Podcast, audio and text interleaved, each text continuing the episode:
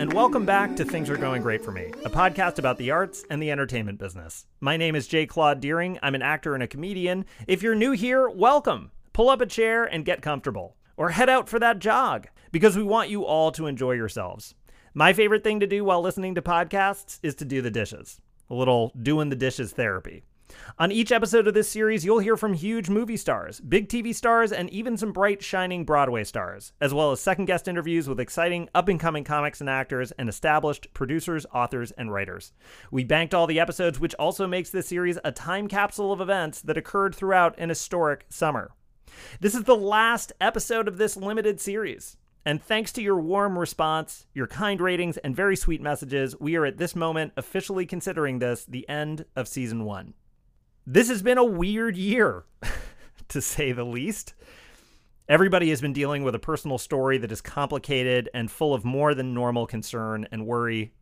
For me, this year, uh, my car got stolen. I lost a job I really liked. Uh, my family has been dealing with health issues.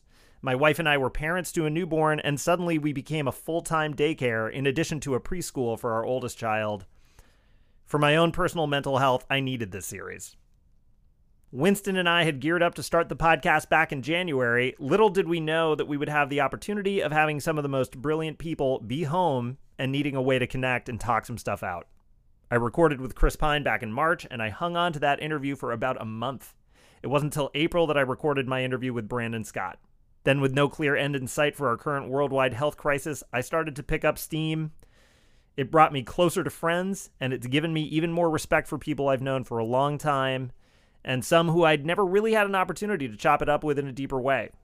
I've been lucky throughout my life to be friends with some truly extraordinary people, often finding common value in the arts. The future of the arts is a question mark right now, but I'm hopeful. I'm glad to know the people I've had on this series. They've all given me hope for a more equitable life in the arts, one in which much needed stories get told.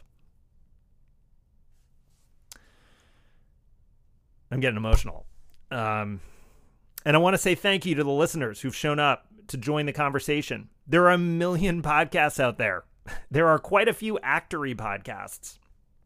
My greatest hope is that you found this series spiritually nutritional. I wanted it to be a sort of like my dinner with Andre of the actory podcasts. We could go deep inside baseball within the arts, but we could also have a laugh. We could go highbrow and lowbrow. We could talk about Peter Brook and swollen assholes. We could talk about career, but also other things mental health, marriage, kids, politics, activism, religion, education, craft, music, disease, disparity, loss, work life balance, fuck ups, getting fucked up, the complicated idea of niceness, abandonment, opportunity, identity, happiness. I hope to share that a movie star could show surprising vulnerability and that someone in the hustle could show incredible bravery that it's always life on life's terms. No year has that been more true than 2020.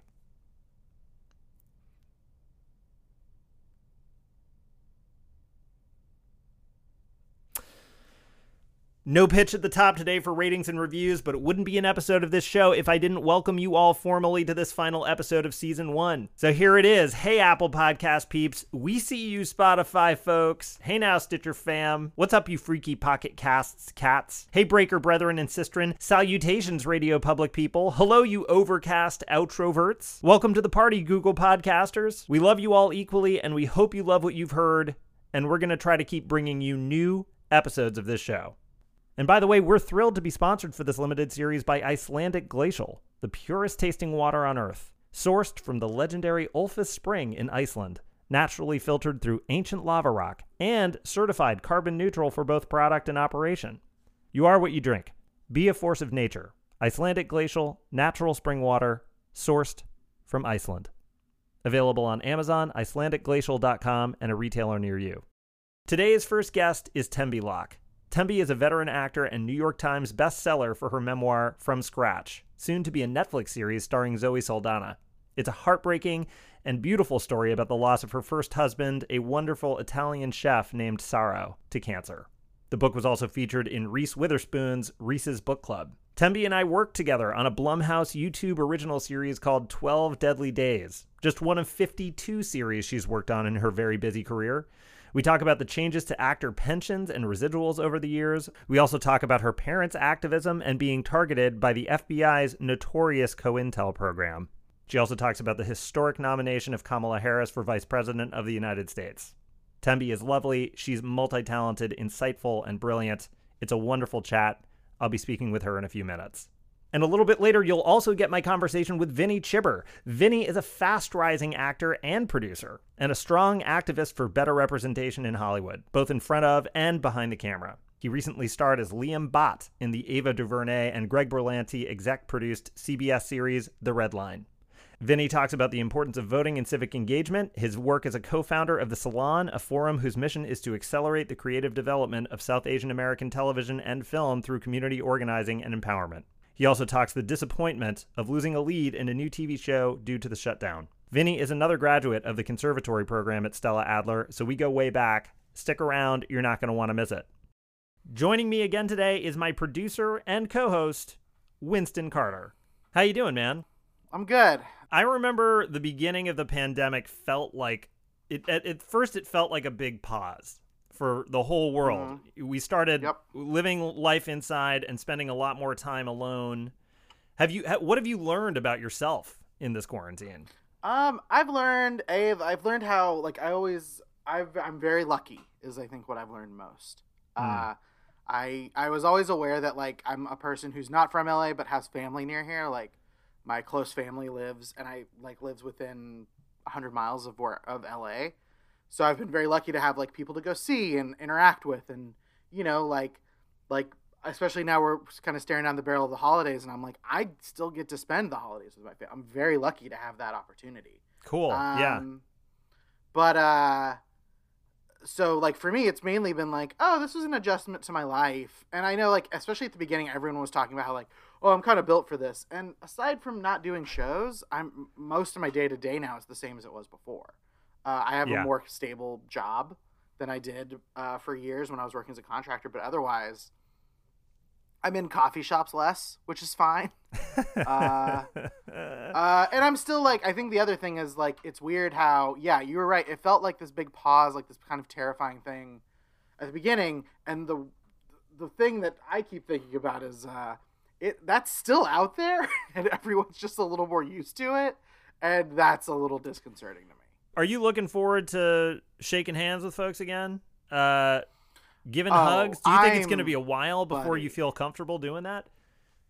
The second I get that vaccine, and if they're like it's safe, like you're good to go, I I am fully prepared to take a month off work and lose my damn mind.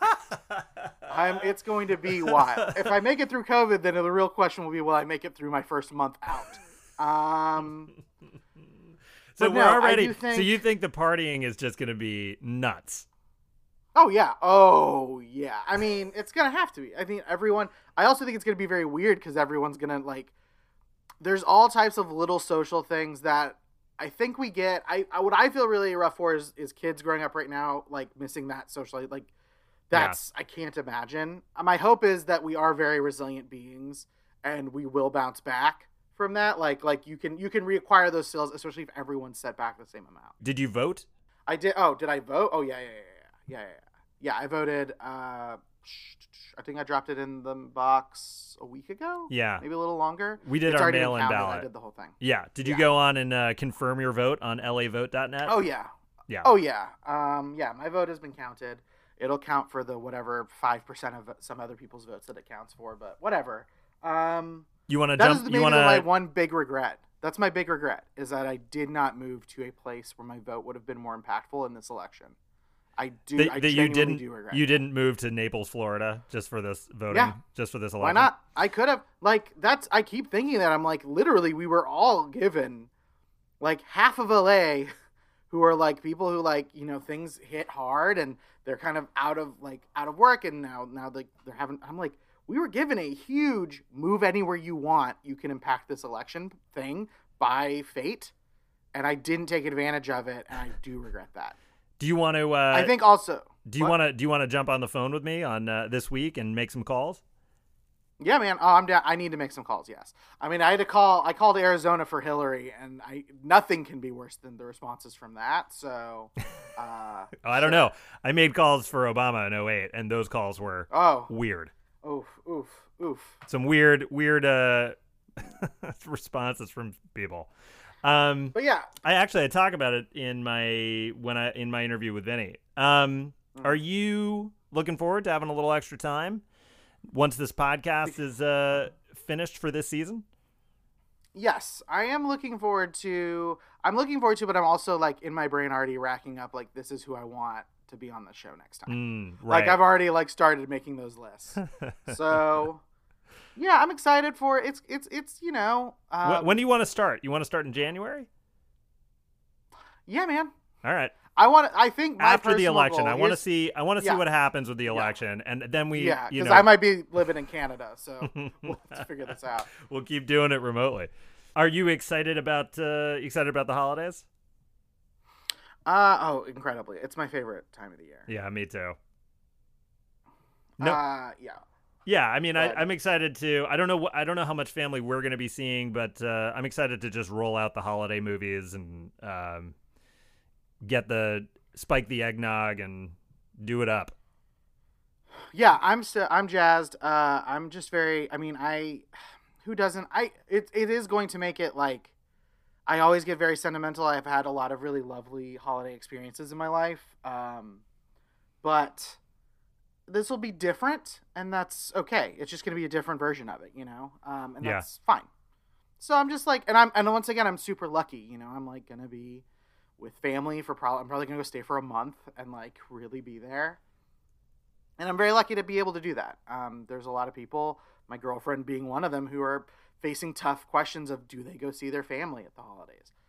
Probably not, but who know? You know, like Yeah. that that's a that's a decision I don't have to make, which is nice. Um, Well, yeah, so it'll just be different. well, listen, man. Um, I love you, dude. Thank you for doing this You're with the me. best. Um, this has This been, has so, so much fun. fun, and it's helped really. It's really helped me during this period of time. Um, thanks for your encouragement. Uh, it's always been great checking in with you week after week Yeah, and day after day. it, this has been a blast. All right, folks. As always, you've been very patient with us. Without further ado, here now is the hugely talented and wonderful Tembi Locke.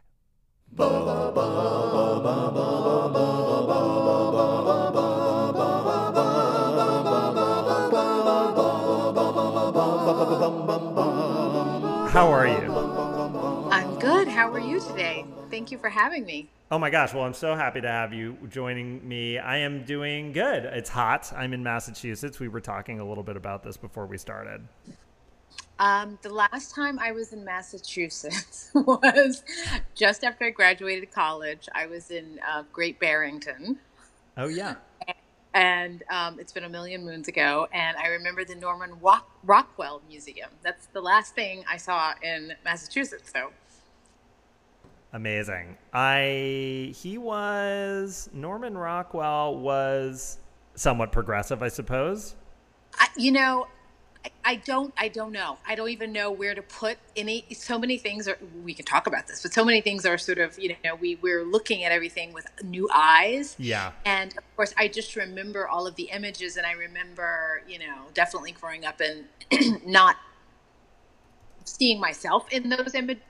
Although recently, I've been shown Yeah. images of his where there are, you know, African American families or whatnot, and I just, you know, um, but it was, you know, it's it's an iconic part of American history, and I remember, um, you know, being in that part of the world and growing up in Texas. It was just, um, I was like, oh, this is where all those images come from. this part of the world. Yeah, absolutely. Um, he has a very famous image, a very famous painting called "The Problem We All Live With," which is of a little girl. Uh, she's being protected as she's trying to go to school. Okay, okay. That's what it is. I think I have. I think I vaguely remember that image in, in, in, in some way, and it's interesting because you know, and, and you and I, I know we're going to talk about this. We talk about you know, sort of art and word and creativity and all that good stuff. But um, you know, words have such powerful meaning, you know, along with the images and Yeah. and so I hear without looking at the image, right? When I hear just the words, the problem we live with, that has so that can be read so many different ways.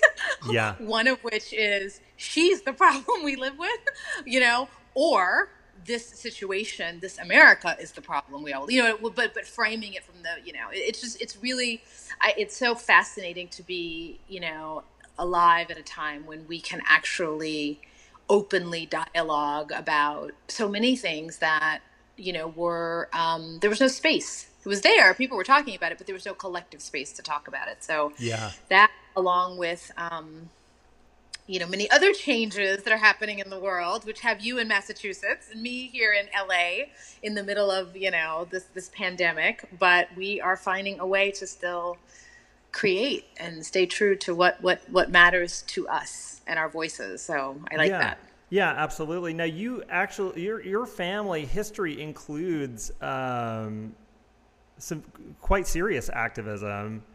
Um, it's true.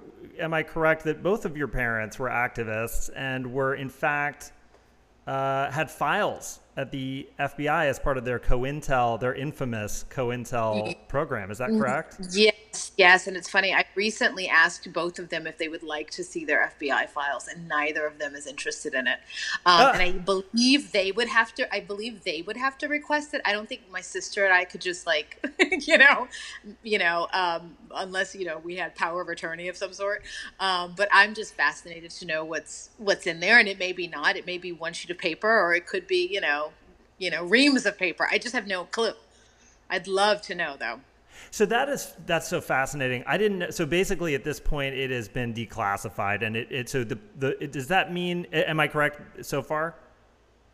I mean, I, I don't, you know, it's funny. My sister and I joke about the fact that we should read their files, but we actually never have. So I don't know if they're declassified or classified. I've just assumed that my parents would have to be the one to request them. They are just Yeah. have no interest in seeing them. They are just like, we lived it and we don't ever want to know what the FBI thought of our lives. Because Yeah. we know what we were living through.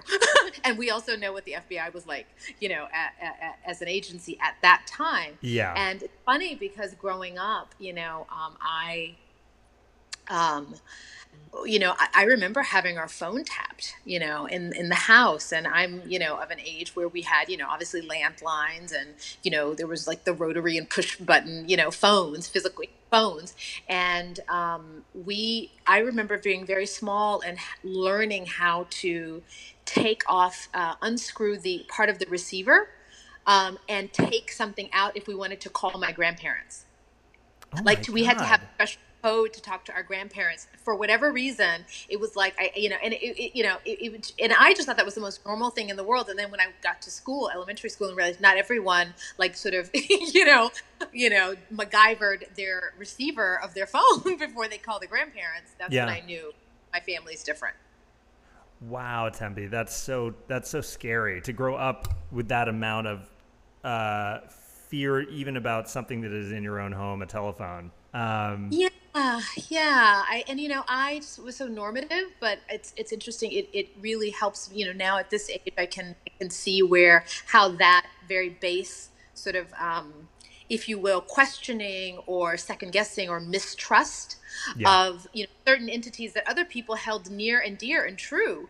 You know how that's really informed me as a you know as a woman today, as a mother, as a citizen, as an artist. So. Yeah, absolutely. And you and so and am I correct also that so your name was chosen for you by Stokely Carmichael's wife, Miriam yes, Makeba. yeah, Miriam Makeba named me. uh, You know, who's a, a, you know uh, a, a brilliant artist and activist. You know, in her own right, who was known as Mama Africa. She was you know exiled from from South Africa um, dur- under apartheid because she sang uh, against the apartheid regime.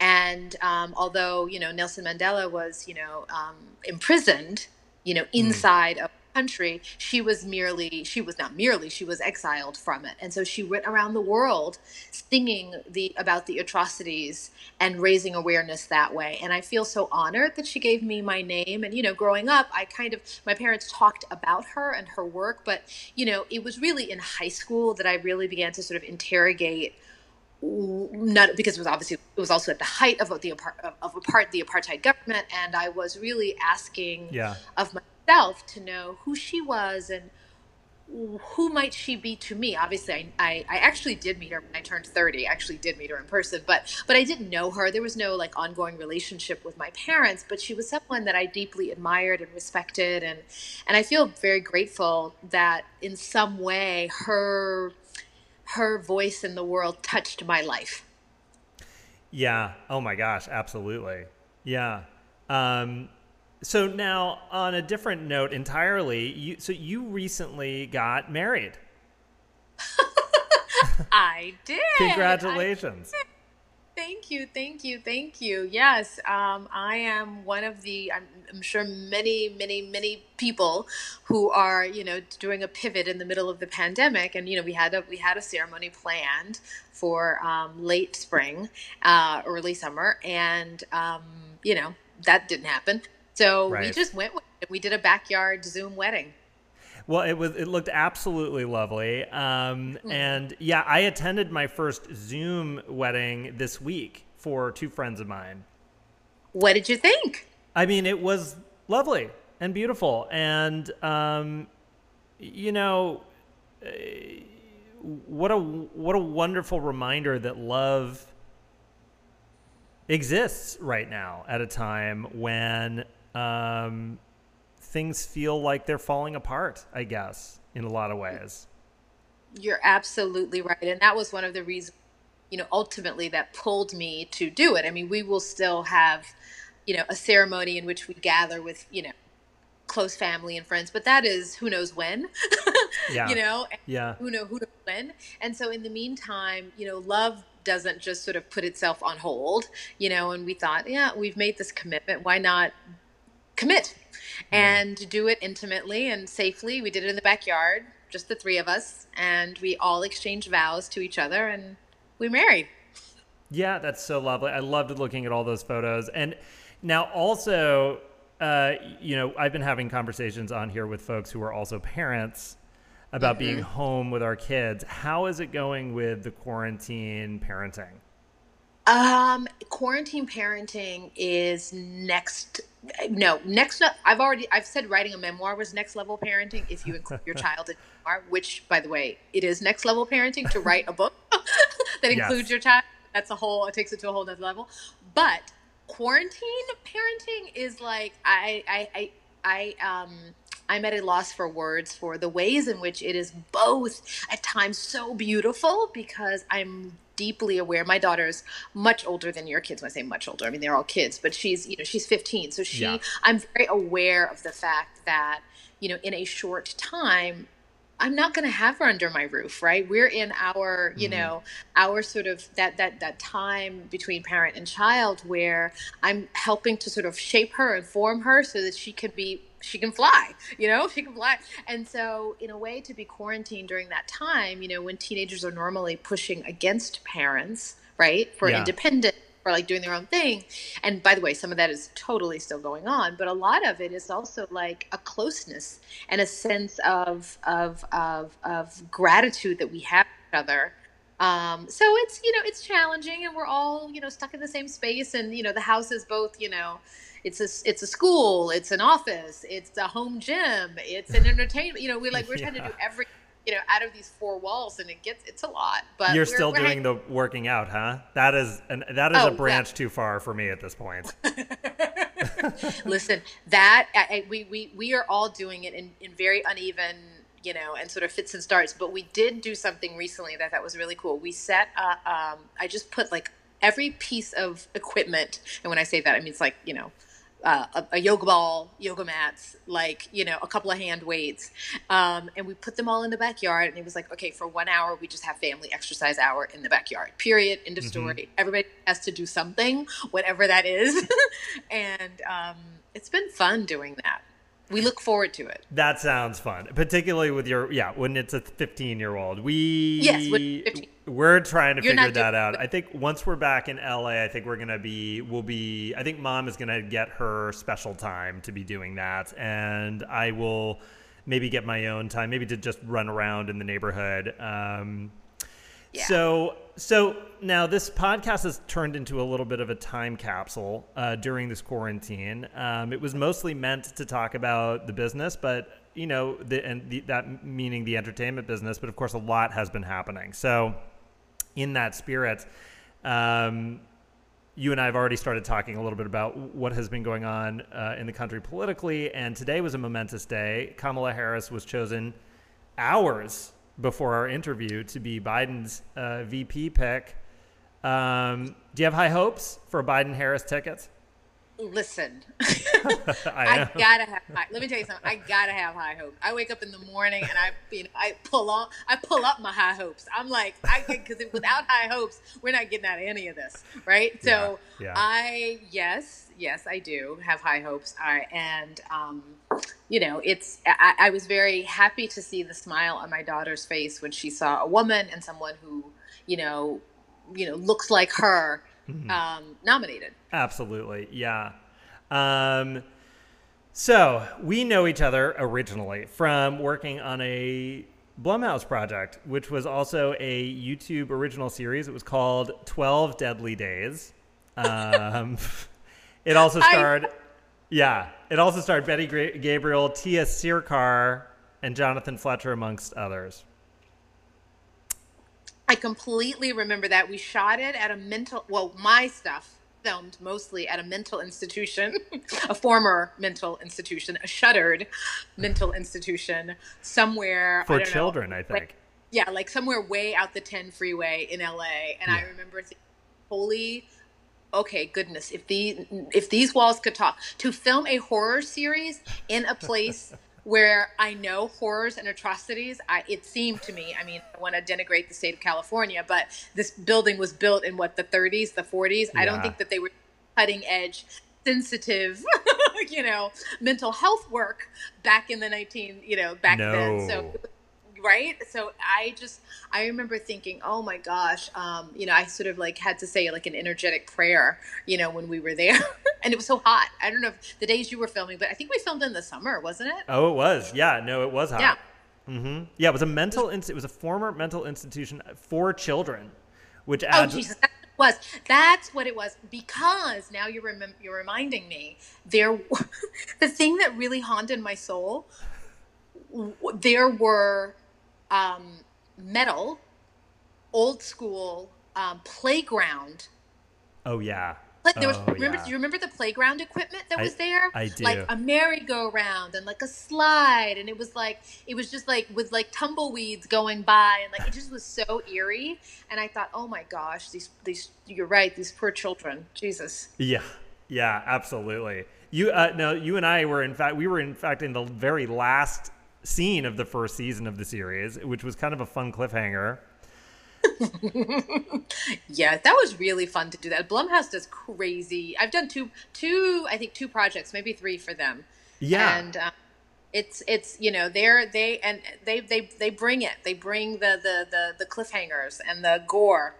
They sure do. Now you have at least two substantial careers at this point um, as an actor you got your start in roles on iconic shows like The Fresh Prince of Bel Air, Hanging with Mr. Cooper, Beverly Hills 90210, Martin, Jamie Foxx Show, and Friends. Oh my God! In oh yeah. oh yeah, I took a look, and in you fact, did. you went deep, deep. you have to date at least over 125 episodes of television across 52 TV series. Is does that sound right, or am I off? Oh my gosh, where do you get this data? I like it. I'll use it if I, I have never I've never seen it put that way, but I'm sure that feels right. I mean, I, mean, I counted. okay, well then there you go. Then there you go. Yeah. I mean, to me, so I'm such a nerd about what we do as mm. performers, um, and I am so impressed with a career like yours, it's one that I aspire to. So yeah, now you and you've also had some major recurring roles, including Uh, maybe some series regular roles. Is that right? Were you a series regular on Eureka for a few seasons? I was. I was. Um, I was. You know, it's funny. Um, so if we can just like get you know geekish for a minute about the um, you know the sort of the the behind the scenes of it. I think Yeah. I, I don't know. I think I was what they call a um, like a heavily recurring. I don't know that I'm quite series regular, but I was in the last two seasons. Mm-hmm. and Yeah. I don't know how those of it I did, but you know, yeah, it was it was I loved that show. It was so fun to shoot. It was it was a breath of fresh air at a time in my life where I really needed it. And Yeah. I loved the cast, I loved the crew, I loved flying to Vancouver to work. Um, it was just really, really and the fans loved the show. They just loved Yeah. that show. And you got to work with uh, Joe Morton. Is that right? I did. I mean, okay, he's- funny story. Do you want a fun, funny Joe Morton Oh, story? please, yes, definitely. Okay, so the first day of filming Eureka, my filming of Eureka, you know, I'm coming into a show that's been on the air, a fan, a huge fan base, well Right. beloved. I think they were in there for, you know, they'd had three seasons, maybe four under their belt when I show up for my first day of work. And I know that I'm playing Joe Morton's love interest. And the director, uh, Matt Hastings, had us what he wanted to do for that first scene now anyone who sort of is really into you know eureka knows that in that in that first season that i appear there's a timeline issue there. And my character is thinks she's married to joe morton when in fact she's he doesn't know that she's married to him. And so that's the sci-fi of it all right? So Right. anyway um, the director decided to keep us separate. And so we would not and could not meet until we got on set to begin filming so no trailer talk no seeing each other trying to really create in our like first rehearsals that sort of hold on to that energy and i remember being so nervous like in the trailer like Mm. okay wait a minute hold on i would really feel a lot better if i could just like say hello to him first Yeah. before oh you know meet him. Um, but it worked beautifully because um, and matt knew exactly what he was doing by directing it that way and directing us that way. And joe of course was incredibly gracious but he was also like who are you? Right. which is exactly what the character you know needs. So it was just i think i think joe and um, Matt got together and decided that. So anyway, Joe and I film. We we have you know the two seasons that you know I play his wife, and we have this little sort of love interest. And then fast forward to just before the pandemic happens. I'm in New York because my book, which we'll talk about, I'm sure had Yes. was nominated um, for uh, an Audie Award. It, for you know for as, as one of the best audiobooks of of this past year Right. and so Joe is in the same building because Joe has a beautiful career as an audiobook narrator. And I see him, and I didn't know he was in the room. So I, I'm like, Joe, I'm like literally the geek in the room, like waving, Joe, Joe, it's me, you know, like across tables. Everybody's like in, you know, black tie and it's all, you know, formal and, and New York and, you know, books. And I'm like, Joe, Joe, Joe, Joe. And of course, you know, he sees me and um, it was a really lovely reunion. He gave me a big hug and he was like, what are you doing here? and I was like, I have a book, and he was like, yes, you know. So it was, it was just wonderful. to Talk about like two, like we knew each other in this one lane, and I didn't, you know, I knew he recorded books, but it was just wonderful for our book lives to meet up in this space again, and it was almost Yeah. like a mirror image to the first time we met, where he's like, "What are you doing here?" Oh, that's so great, and what a wonderful way to to be to, to be reacquainted with him with your uh, very substantial uh, uh, book that we're going to talk about. You are a very accomplished writer. You have written a memoir from scratch, a memoir of love, Sicily, and finding home. The book was one of Reese Witherspoon's book club selections. It's also been featured in Oprah Magazine. And next up, it will be a Netflix series starring Zoe Saldana, who is playing you.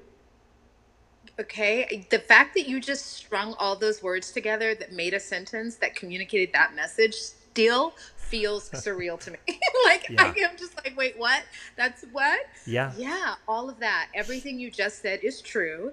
Everything you just said is happening, and it is still um, quite um, a stroke of of of just grace and and surprise uh, in my life that that that that has come to pass. But yes, I wrote I wrote from scratch. Um, I think I got the book d- deal in 2017 is when I um, you know began writing it with an actual deadline and a publisher in mind because I've Yeah. been working on it many years while I was acting. I was that person that between takes, you know, I had my notebook out and I was just writing down my thoughts, or I'd go back to my trailer. I didn't eat lunch with anybody, and you know, and I would just write, you know, mostly for my own gratification and my own um, sense of, you know, self exploration. Yeah. Um, without knowing that it would eventually become a book. I think somewhere in my mind, I hoped I might have a book in me. In fact, I found I recently, when I say recently, meaning in the last uh, year or so ago, I found a journal of mine from I think it was right before I think it was like 99 or something mm. and right before we are getting ready to you know turn into the toward the new millennia and I was I was writing down things that like I would love to happen to me in like the next century, you know.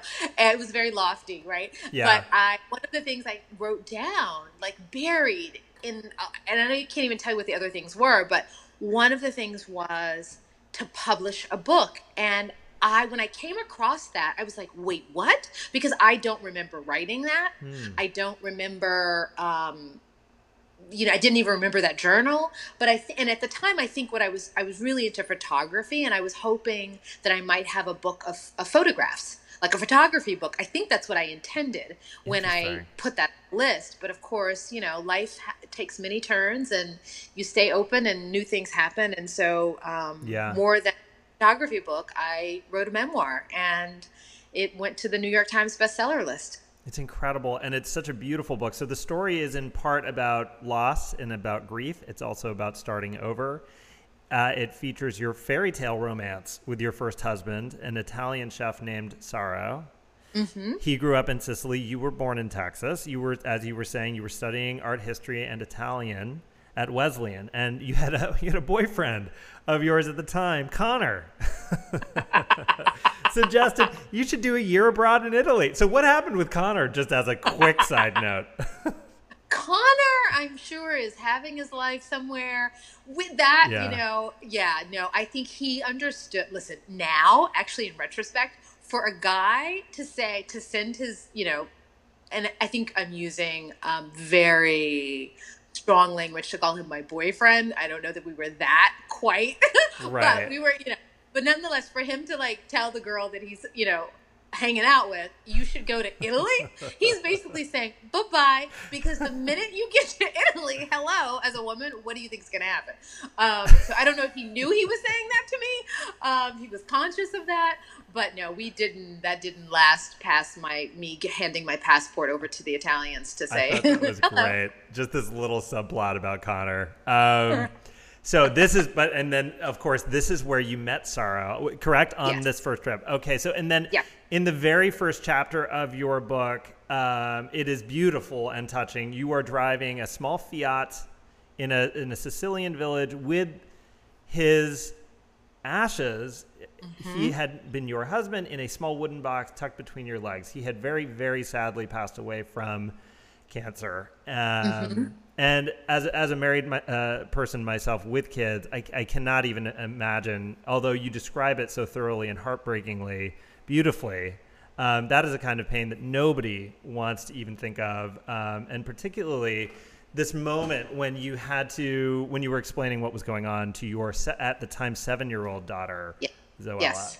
who is an incredibly yes. brave young woman. Um, this is a there's a lot that is so beautiful uh, in this book. You know, I uh, and of course food does feature heavily here. I, I, I found that the book showed a way in which food can serve as many things. One of them being sort of a time machine for memories. Mm-hmm. W- would you agree? Mm-hmm. Oh, absolutely. And, you know, as actors, we understand the power of an endowed object and sense memory mm. and, you know, all of that. And so, yeah, food is one of the, I mean, it's one of the, the first um, you know, the sense of taste. I mean, going childhood sense of smell, all of that is so so primal, almost primal. Our survival depends on it. We have lots of memories packed into different foods, yeah. and I did try um, because you know, having been married to a chef, I understood the power of that and the power of that to cut across so many. Um, uh, to, to, to, in, to invite joy, to cut through pain, to yeah. invite connection.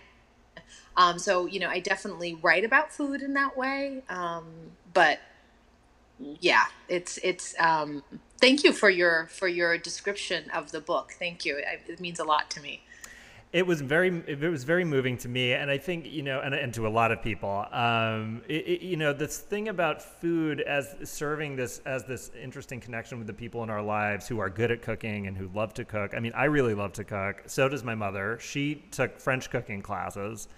Um, i was so moved by that section in your book where you picked where you picked up Saro's knife. Yeah, um, yeah. And, and felt the weight of it in your hand. And I, I you know I think that you know, in yeah, in that sort of that way that it, food it can it, it can revive a, a person in this case. Um, absolutely, absolutely, and it became you know cooking became um, um, you know kind of an instrument of my grief in a in a in a lot yeah. of ways, and to to a large degree still is. Um, it was a it it was a way, especially going into the kitchen in the wake, the first you know, weeks and months, year after his passing, and choosing to cook. And by the way, you know, having been married to a chef, I did not do the cooking in the house, just didn't. And, you know, I was an okay cook, you know, ish. Um, but suddenly, in the wake of his loss, um, all that, not only was his physical being gone, but that rapport, that, that, that, all of that sensory, that's, that we, the, the, life, the life of our senses that we shared together in the kitchen was gone. And so, to go into that space and hold his chef's tools, right? Mm. To use the cutting board that he used a million times, to use the same pans. It just, it all was imbued with so much memory. And I wanted to write about that.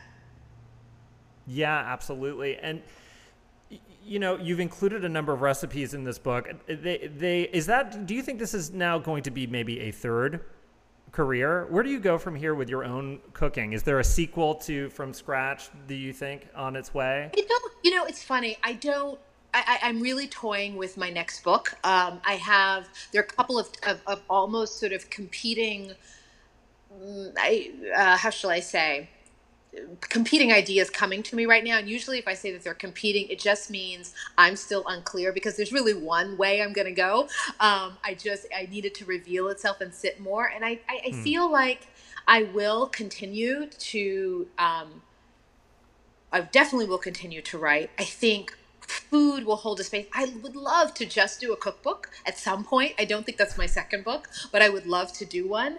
Um, yeah. I'd want to find a compelling reason to do one, and and what that cuisine would be. Because I don't think I'm someone that's just hey, these are the you know 25 favorite recipes of Tembi's. Like yeah, eh, not so interested in that. but if there's a way in which I can you know that, that, that there's a way in which that the collection of whatever recipes i bring forward in a book hook up to a greater story or some greater sense, then I'd be really driven to do that. I don't quite have that yet, but the other idea that I'm working on um, would kind of meet up in time and space with my life some five years after From Scratch has ended. Yeah, absolutely. Mm-hmm. Yeah, I mean, and it, what yeah, it say? feels like something that you're going to. Con- I mean, it, it, will be something that you would just revisit naturally yeah. in your life, yeah. uh, time and time yeah. again. Yeah, I think so. And I, and you know, it's funny because people talk about there's. I don't know if you know the writer Dani Shapiro, um, but she's oh gosh, Dani has like maybe three, three or four memoirs out. She's also a novelist, but she really sort of circles the wagons of her life in a way that is so compelling and it's very instructive the power of narrative. And for those of us who, um, you know, are interested in sort of reflecting on not only the meaning of our lives, but using sort of moments that that pass through our lives to hook up to sort of bigger conversations about just what it means to be human.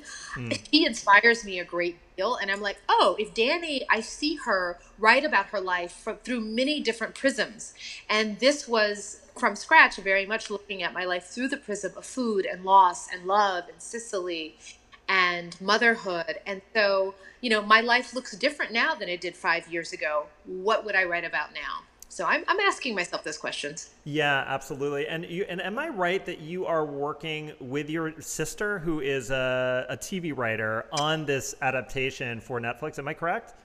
You are absolutely correct. I am working with Attica. My sister's Attica Locke. Um, for those who are TV geeks, I will say. Um, so she's been um, a producer on Empire, and mm. she's been a producer and writer on uh, When They See Us for Netflix, as well as Little Fires Everywhere for Hulu with Reese and Kerry Washington, yeah. Um, Reese Witherspoon and Kerry Washington.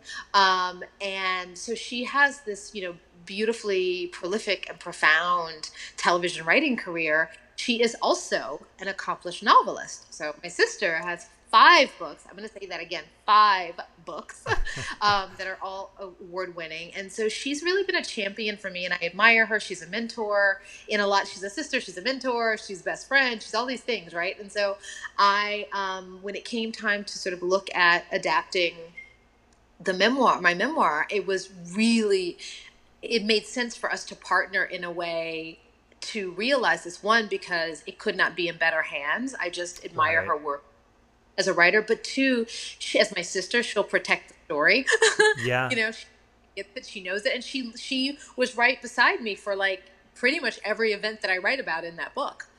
So I she knows thinking, of course what an incredible support to have yeah if you're going to embark on this story in a different medium um, exactly as you said to have somebody else in the room who it, it also is so established um, to make sure that you get to tell your story correctly yes and she really knows um, we had a lot of long talks, you know, before we thought about doing this. Um, not so much because we work well together. That was never really something we discussed. It was more about the idea that you know to translate to your point to take something from page and to take it to the screen it's a completely different medium. It's going to mm. require a different way into the story. Yeah. And you know and i you know as a first time screenwriter because you know i was i wrote the um, co-wrote the pilot with her was very much like okay I kind of have to take off the hat of me who lived it, take off the hat of me who wrote the book, and now put on this new hat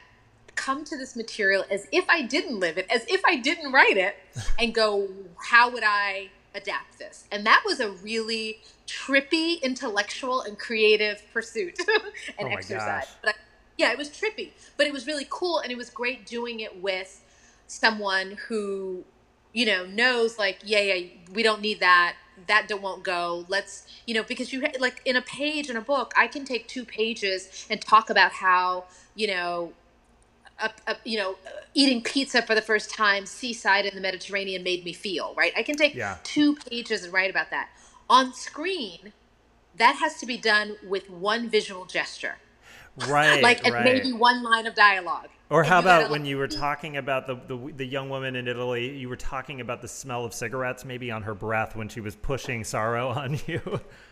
Exactly, exactly. So that you know, we know as actors, we have to translate that into behavior. That's visual. That's behavior that the audience will see on screen, right? Yeah. Because you also you know and and and it may never even require a line of dialogue but like you've got to like put the, those sort of details in the script. So it was really a beautifully creative exercise for me as as a writer to sort of and as just a creative person to sort of try my hand at it. And i'm so blessed that i had many people in my life saying you can do this. You should do this. Nope. Of course you have to be a part of the adaptation you know because i think there was you know i think you know there are many of us out there who you know, for the longest time, I thought, well, I'm an actor, I'm an actor, I'm an actor. And I kind of kept it like, hmm. that's the one thing I do. And it's taken me, you know, to this stage in life where I go, wait a minute, I do many things and I can do them well. I can't do them all at the same time, but I do them you know, I can I can do them, and I just need to give the space to allow myself to develop. And where what I don't know,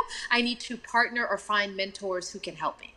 Yeah, absolutely. And I, you know, you talked also in the book a little bit about that period of when you're in the middle of grief, where it's like you, as an actor, it's like how do you show up oh, for an audition? Was, how do you go oh, audition that, during that period of oh time? Oh my god, that was. I have to say, I went through such an identity crisis. Um, yeah. on so many levels after he passed. One, just who I was in the world without my best friend, the person who had yeah. been with me pretty much my whole adult life, who was my you know my the father of my child. I mean it was so i'm in this whole identity crisis. And then on top of it my relationship with my career as an actor was undergoing a major shift because i wasn't sure how to approach the work anymore because I had the big emotional experience sitting right at the forefront of my life. And I could not always trust that I could just push it aside and step into some other character. And in fact, there were many Yeah. auditions I would go on, and you know, I work with a wonderful acting coach who's also a friend and mentor, Ju- Julie Ariola, and she would often say she she could feel when like you know I don't know maybe I was up for like you know I'm making something up right now, but I think in the book I write about a cop a role of uh, for a, a police procedural, but that sadness was always in everything I did. I just couldn't, especially early on, and I finally just had to submit to it and say that is what it is. I'm going to do this series of auditions. It won't always be that way, but I'm not going to not audition. That's I'm just incre- that takes incredible strength. Yeah, I'm just going to bring my best self to the room. I may not get anything for the next six months, but when and where I can, I'm going to show up. And eventually something will shift. And, you know, I had to sort of be in contract with myself because before I'd always been like, well, I want to, I'm going after this because I really want this part. And a lot of times I didn't necessarily even want the part. I just wanted to get out of my house and maybe have sometimes a reason to put on makeup and clothes. Do you know what I mean? And You mean the, the sort of living in LA thing of just like you got to get out of your apartment? Yeah. Yeah, yeah, yeah, yeah. Yeah and so, you know, and that I could never like say that out loud to my agents. I was I wasn't gonna be like, hey, yeah, send me on that audition. I don't actually really want it. um, I just want to get dressed and get out of the house. But you know, I had repres I had representatives who really, you know, they know me well. They know me intimately. I think on some deep level, without us ever having that conversation, they got that in those first six months, I was, you know, a hot Yeah. mess. And who knows what was going to happen when I went in. And and sometimes I booked things, you know, to my surprise. Um, and actually, I played a widow within the first six months of losing Saro. I mean, yeah. Right? I- cannot I cannot imagine, but except that you know when you talk to actors, like actors are are they're we're clear that I think that people who when they are they think about acting, they think of it as like a type, or they take one acting class, they think of it as like therapy. It's it's not really therapy, but.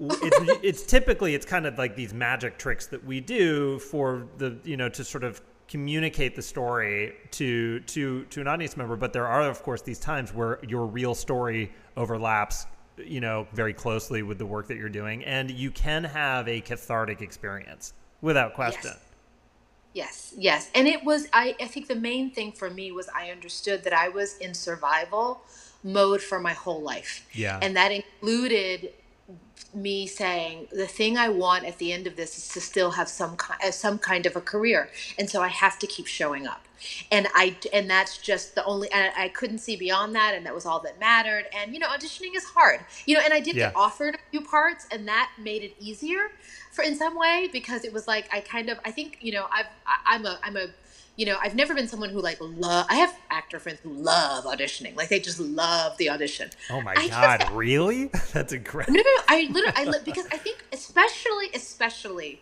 before everything went digital and it was like you were just talking into like a camera, you know, meaning when you used to, there was a time in Hollywood, oh, so many moons ago, when there were actually decision makers in the room with you and you Right. could actually like you would be with the screenwriter. You'd be with a director perhaps. You'd be with a producer. And that was sometimes really fun and collaborative because you would get a mini sense of what it might be like to work with these people on set especially Yeah. if you were working over the course of multiple episodes right? And there's no substitute for that. You can't like you know just you know record something into your iphone and have that be a substitute for actually meeting human beings and talking about the role. So Yeah. Back in the day, I had friends who really loved auditioning in that way because they liked the collaboration. I, you know, Hmm. I, I sort of liked it, but I really love working on set. And Yeah. uh, that that's where I just I I just I love it I love it I love it I love it I love it and you know it's funny I have other friends who you know great auditioners they get on set and they get it's it's harder for them a little bit you know they it's it's it's a little you know until they get their rhythm and sometimes if you're a day if you're in for the day like you're guest starring one day player oh yeah you don't have time to get into your rhythm. You just kind of got to get there. You're there already. And, you know, I've been a journeyman actor for 25 years now, and I've walked on many a set and, you know, with whomever is the lead of whatever show that is. And I've got, and, and, you know, sometimes that actor does or doesn't want to rehearse with you. And Oh, so, yeah. when the camera rolls, you just got to be ready to go. You only know how to do that when you're a journeyman actor and you've shown up over and over and over and over and over again and you like working on sets and you kind of understand the link, you kind of understand the you can read the tea leaves a little bit. Mm. You know, is this a set where people are super open? Is this a, a quiet set? Is this one where, you know, the you know, you can talk to the lead actors, you know, and that journeyman actor is a very specific lane that you know, I, I hope will stay within our business, but I understand that um, the way things are changing, it, it's hard to make a living just doing guest stars. I mean, it is. It, yeah. Well, I was going to ask you about. All. Yeah, because you talked about your book, uh, in your book as well. You talked about earning a, a pension, that you had earned a, a, a, good pension from acting, which is such an interesting way of talking about the business because that for all the work that I have done, which is not that much, um, mm-hmm. it is. I, there's no. I don't know what that even means to get a pension. Oh well, and that well, so yeah. Listen, when I, I mean, it's funny. I am now like one of those. I'm now one of the because I've been in the business for 25 years, right? So I can. Yeah. I'm now find myself telling the kinds of stories that I heard told to me when I first landed in Hollywood and was on my first set, right? So I remember when I started in the business in the mid 90s, people who were at maybe, let's say, they were at the tail end of their career, they would have actually started working in like maybe even the 50s for all I know. You know what yeah. I mean? Like they were at the end of, so they were telling, there were people I'd work with who remembered not getting residuals for things. Oh, they remembered when the guild instituted getting residuals and getting a pension and all of those those sort of the hard won rights yeah. of being an actor and being a journeyman and dedicating your life to this profession, right? To the artistic yeah. pursuit and to the delivery of entertainment to the masses of like there there it's an actual career and that the guild was there to really sort of supply us with to, uh, and, and, uh, to support our lives in a way that we could keep doing the work that we loved. So they were telling me how lucky I was to be starting in a business where you got residuals. Fast forward to today. and like in one single career, I've seen so many things change, and we're kind of like back to kind of a place where we were with those old actors who were telling me that they didn't get yeah. they didn't have the protections that they once had you know that, that i i enjoyed. So i sit in this very sweet spot of starting my career at a time when you could amass a pension you could do X amount of guest stars a year and, you know, raise a family and work in the business and be a journeyman. And that is more challenging today. And so I really, and my, I have a, I have two younger brothers who are pursuing careers as actors, hmm. and I talk to them a great deal about those challenges. And for them, I don't know that their reality will be the same because we have streaming. I mean, the whole structure, there's been so much market disruption, business disruption about how we get paid that I do often wonder how journeyman actor, or if that will even be a term 10 years from now yeah, I'm not sure either. Uh, you know, I think that we've talked a little bit on this podcast with other folks about how much it costs sometimes to be an actor. Like if you're going to go to, you know, a, a, film festival, how much you have to invest in your, you know, sometimes it's, you know, oftentimes if it's a woman, it's like hair and makeup you have to pay for and all this stuff. You're, in some cases, you're flying yourself to this. it's know, obscene. It's obscene. It's obscene. Yeah. yeah. I mean, listen, I look at it, you know, very much, um, and I've always tried, as hard as it was and is is at times to sort of understand, you know, a lot of things we do in this business are loss leaders, meaning we do it knowing that we're not going to recoup that back, but with hopes to advance the ball either in you know, being more well known or people, you know, that's why we do it. And we spend all of this time and resources with coaching and you know self-taping. And of course now i think that's getting a lot cheaper. But you know the hair and makeup of course now in this pandemic people are learning how to do their hair and makeup you know.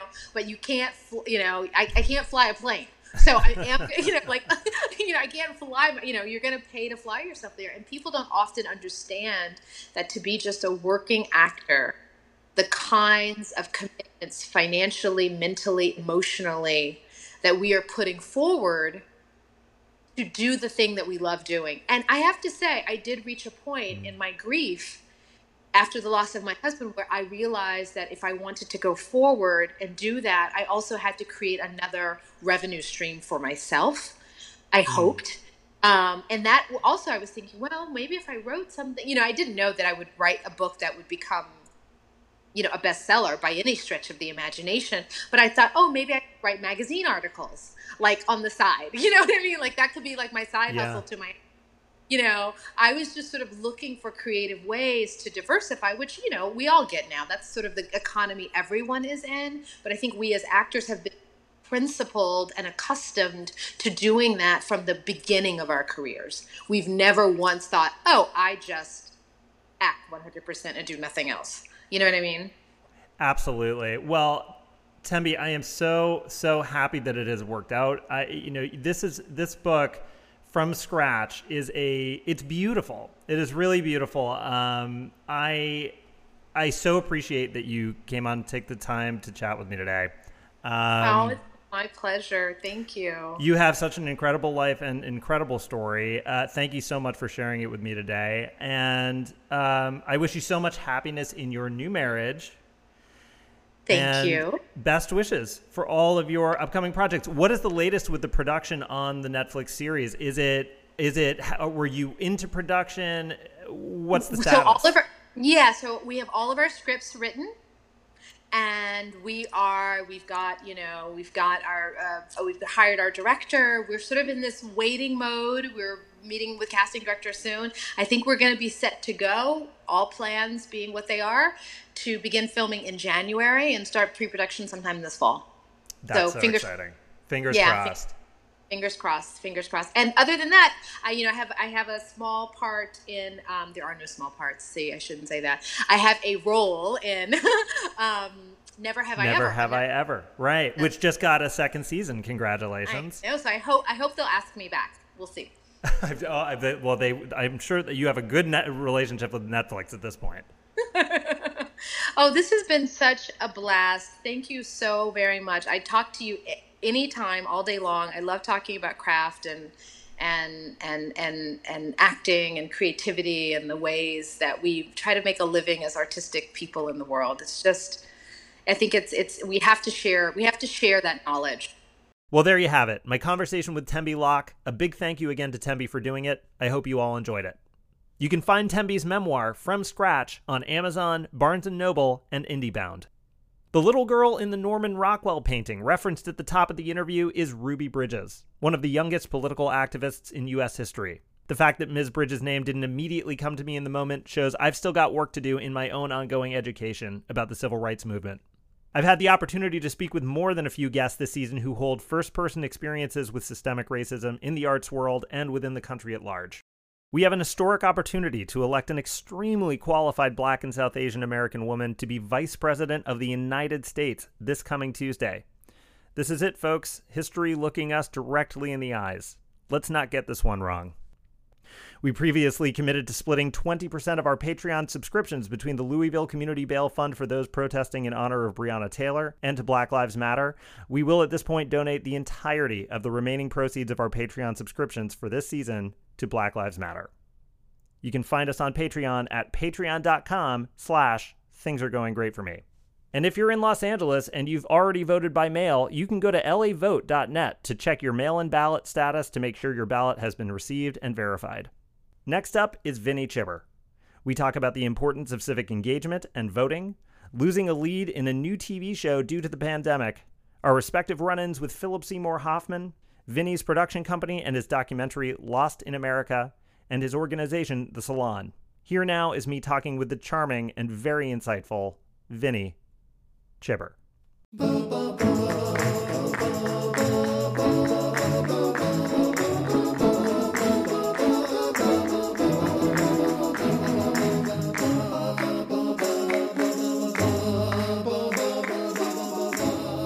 So, so this was funny. Um, I was talking to my sound engineer, Chris. Uh, Chris yeah. was also the best man at my wedding. Uh, and you and him and I were we were all in an acting class together, and yes. um, and so I said I said, hey, I'm about to interview Vinny, and he brought up this memory. Um, I didn't. Oh, re- the time he said he wasn't going out, and then I ran into him later. Oh, I remember.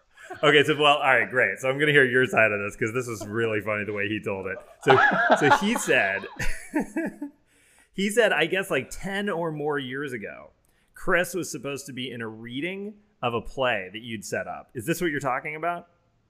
Yeah, and he was supposed to do it, and he bailed and said he was like sick or something. And then after the reading, we went to the bar, and that dude was there. I saw you later. You I don't didn't remember tell me that part. but I remember the look on his face when I walked in. okay, so so here's what he told me. Here's, this is what really happened because maybe you don't know what really happened. This is a, this is so great. So I guess he's supposed to be in a reading of a play that you set up. Apparently, he and I had gotten so stoned that afternoon that he completely forgot about this reading until you called him and you were like, "Where are you, man?" and he had he told me that he told you sorry buddy like i was too high to do it or whatever but he said he was like you were not mad he said you he said he could tell that you were mad but he said that you were really cool about it and but apparently you repeatedly said like seriously dude which is about that, as that angry sounds like me. Yo, that sounds like me. that's about as angry as like a certain kind of straight dude gets seriously dude it's so funny yeah, I'm sure I said that. I, I don't remember like like that, but like yeah, that sounds like me. That's that's that's such bro culture. Seriously, dude. it really is. I'm so listen. I just want to say it's so funny. It's such a funny story. So he did, he said to me, he was like, "Vinny probably still hates me. Do you still hate Chris?" No, no, no. My God, it was a play reading. Yeah. It was more like, don't be an asshole, man. Like, just be cool. Yeah, Like, yeah. yeah. Seriously? That that that's basically what it was. I mean, it's so understandable. I would have been furious if it was my thing. I would have l- lit him up. Um, Oh, oh, make make no mistake about it. I was going to like, but What did you- at- what did you end up day, doing? Play reading, and it's like whatever. were you able to grab someone quickly to have re- them read the part? I honestly, you know, I, I think this probably speaks to why I don't uh, uh, begrudge anyone. I don't even remember. yeah, I, I, I, I don't. It was so long ago. Yeah. I think it was more than ten years ago. I, I really do. He Uh, said he referenced a, an apartment that I was living in that was like my.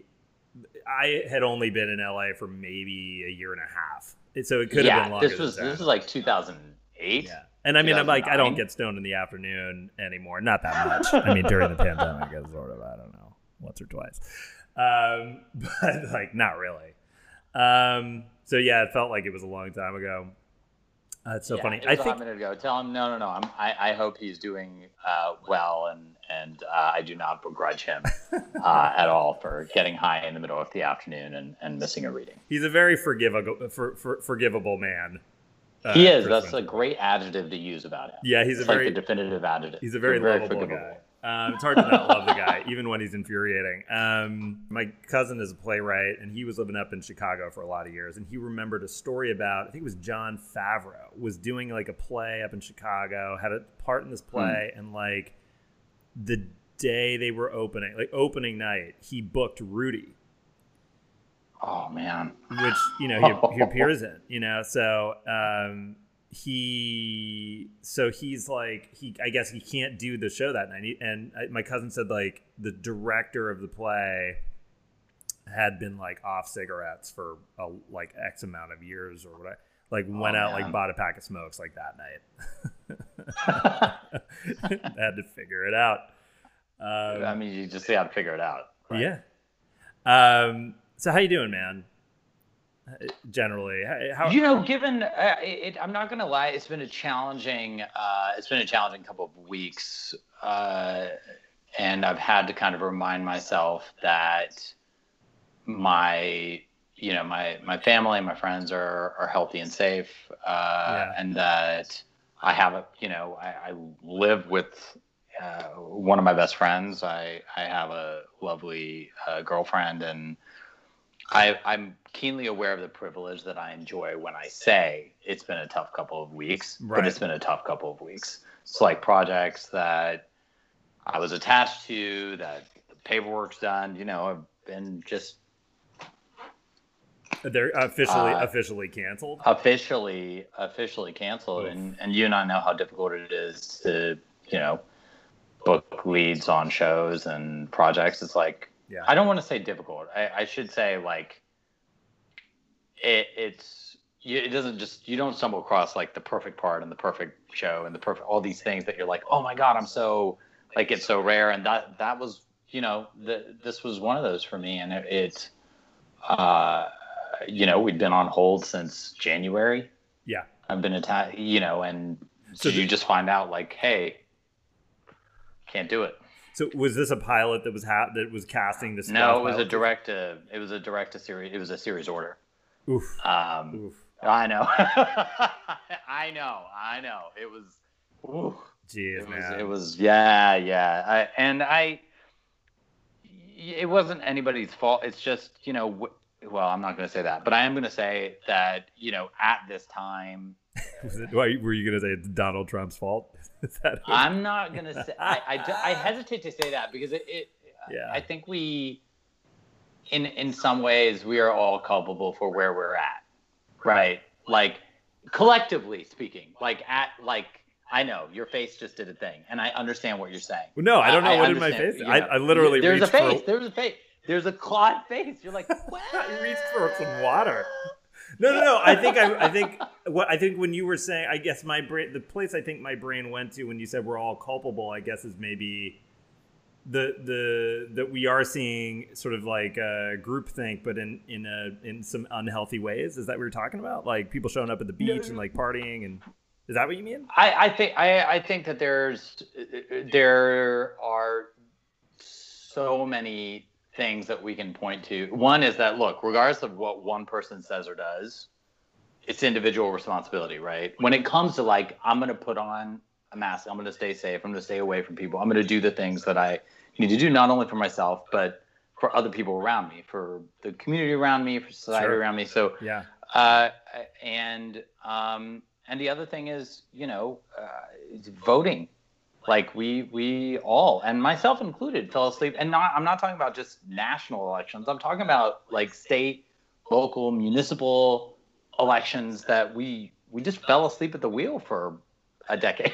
so, important. And- yeah, and and you know I and a lot of people uh, we, we didn't pay you know we didn't even know who funds the police department here or who Right. who makes sure the arts are, are funded here or who is who is in the state legislature passing uh, bills that we find morally and ethically objectionable right. uh, I, I don't know that even gubernatorial races. I, I don't think I think we all fell asleep for Well, like a very long time. Yeah, certainly like 2018 I think was the first time that I can recall Right. really engaging in like midterm elections Yes, and getting on the yes, phone for people and you know I'd been I'd been I feel like I'd been active back starting with I guess when Barack Obama was running in 2008 Yeah. getting on the phone with people for the first time you could do it from home which was a new Yeah. thing you could do it using your laptop and I remember having Yeah. wild conversations with people they'd connect you with somebody in some other state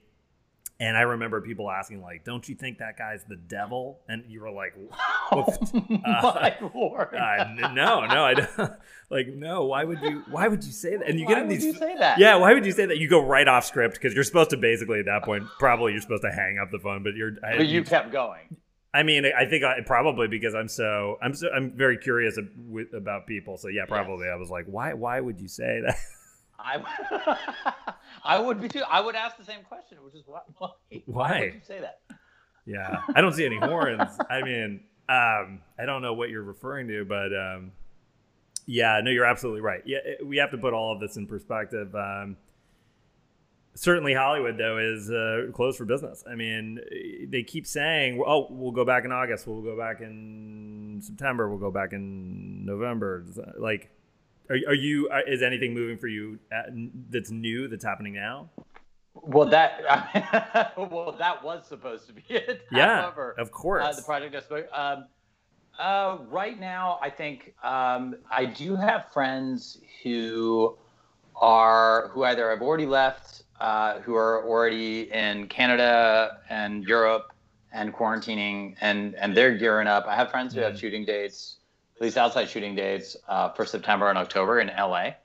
Um, I uh, yeah, so I, I mean, and I know development is really right now. There are a lot of people uh, uh, developing content, like a lot of companies, a lot of people. They're just gearing up for you know when we have some sort of process set. Um, but it's I, it's going to be a different we're gonna have to just learn how to work differently. Like I, I shot a piece uh, a couple of months ago where I they they basically sent a, a, a, a dude sat in his car outside my apartment all day.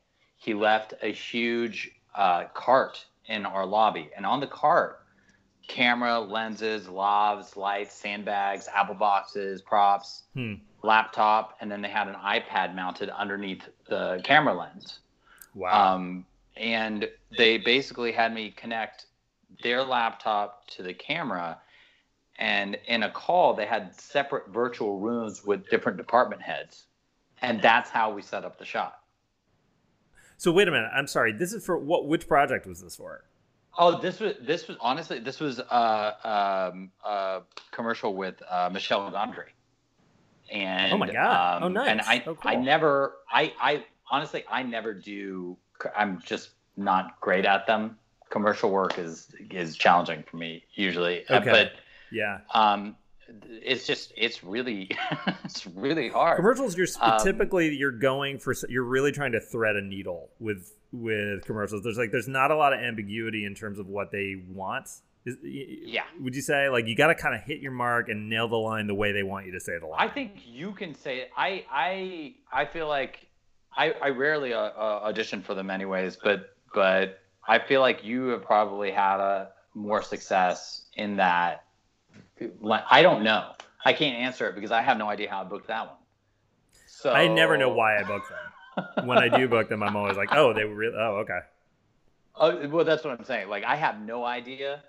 Um, but this one, yeah, it was it was a project with. Uh, uh, but one of the reasons I was like, yes, um, was because of that. But the whole process was like really interesting. Talking, you know, you had a set designer asking you like, do you have anything that has a little bit more of a a pattern to it? And I'm like, no. Yeah. I have a You're red limited. blanket that I can, you know. Um, and uh, uh, having to do this, you know, 30 second kind of improv exercise over and over and over again for like seriously like eight hours. Wow. Um, uh, and having like you'd hear it, you say like it was. but you could see, you could see. I was doing a like, face there. I'll tell you that much that was really funny. I like your Michel Gondry impression. Be He's a man. He's a really, he's he's a he's a really really good dude, um, and uh, it's a very dry sense of humor. Um, Yeah. I remember when we were they were just uh, they were talking some of the props I'd sent over. There was one prop in particular that, and it was just a small. It was the piece of paper we had to hold up that had they were going to replace with like a photograph, but they had the uh, visual effects crosses things on it. Okay. And he did not like the fact that it was cardboard and not paper. He wanted it to be paper. Something that is not going to be on camera at all. it's just that well, we had to part of the piece was like we had to put it up to the screen, but he Oh, wanted it to be like paper Interesting. because they were going to replace it. He wanted the texture for whatever they're going to put on top. Okay, of it. all right. That you know. seems like it makes sense. Okay, I got it. Yeah. Now he said this is the this is the first day. Nobody really knows anybody. So he goes, uh, and he, he was uh, he says uh, he was producing this with with his brother, and he says that when they tell him about the cardboard and so the paper, he goes, "Ugh, I, I, uh, who uh, who said yes to this? And they say your brother did. He goes. Uh, this is uh, merde. Uh, this is uh, terrible. I am never Yeah. working with uh, my brother again. and he just sat on it. Like he li- just said it and then sat there, and no one said anything.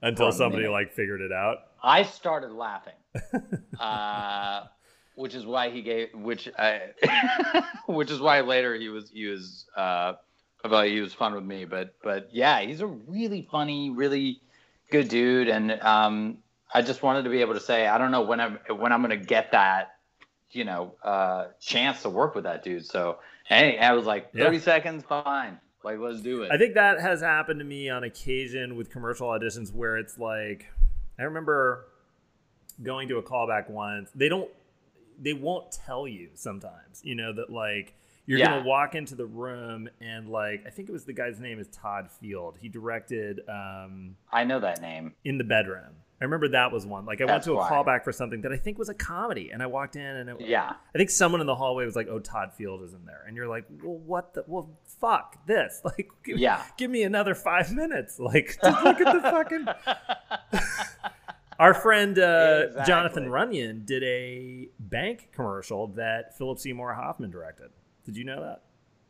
No. Yeah, and I can't remember the name of the was yeah. I can't remember the name of the bank, and you know, but Jonathan got to spend you know a couple days with Philip Seymour Hoffman and has some outstanding you know memories. But you know, PSH was making a little extra scratch directing a commercial at the time.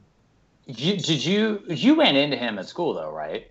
Oh, did I ever tell you I met him? I did. I ran him into him a couple times, man. I yeah. well, I ran into him. I was going to see a production in the UK of Jesus Hopped the A Train, which was a labyrinth okay. production, and yeah. um, I was there with my mom, and he was there. He was there, and uh, it was at the Donmar warehouse, and uh, my mom w- was great about. She knew how much I loved him, and she was like, "You should go talk to him." So um, I went over to him at the end of the show. He was standing outside with an orange baseball cap on, and uh, I just said like, "Hey, Mr. Hoffman, like I'm such a big fan of you," or something like that. And I said, um, "You know, I think you teach at Adler every once in a while, and um, yeah, you know, I just love to. Hope I get the opportunity to like uh, work with you at some point." And he gave me, I, I was, I think I he he somehow he like I can't remember exactly, but he gave me his assistant's information to to be in touch with him. So then I would invite him to like every single thing that we were doing at NYU through his assistant. I'd, if I was doing a play, I'd be like, "Hey, is he available?" You, yeah,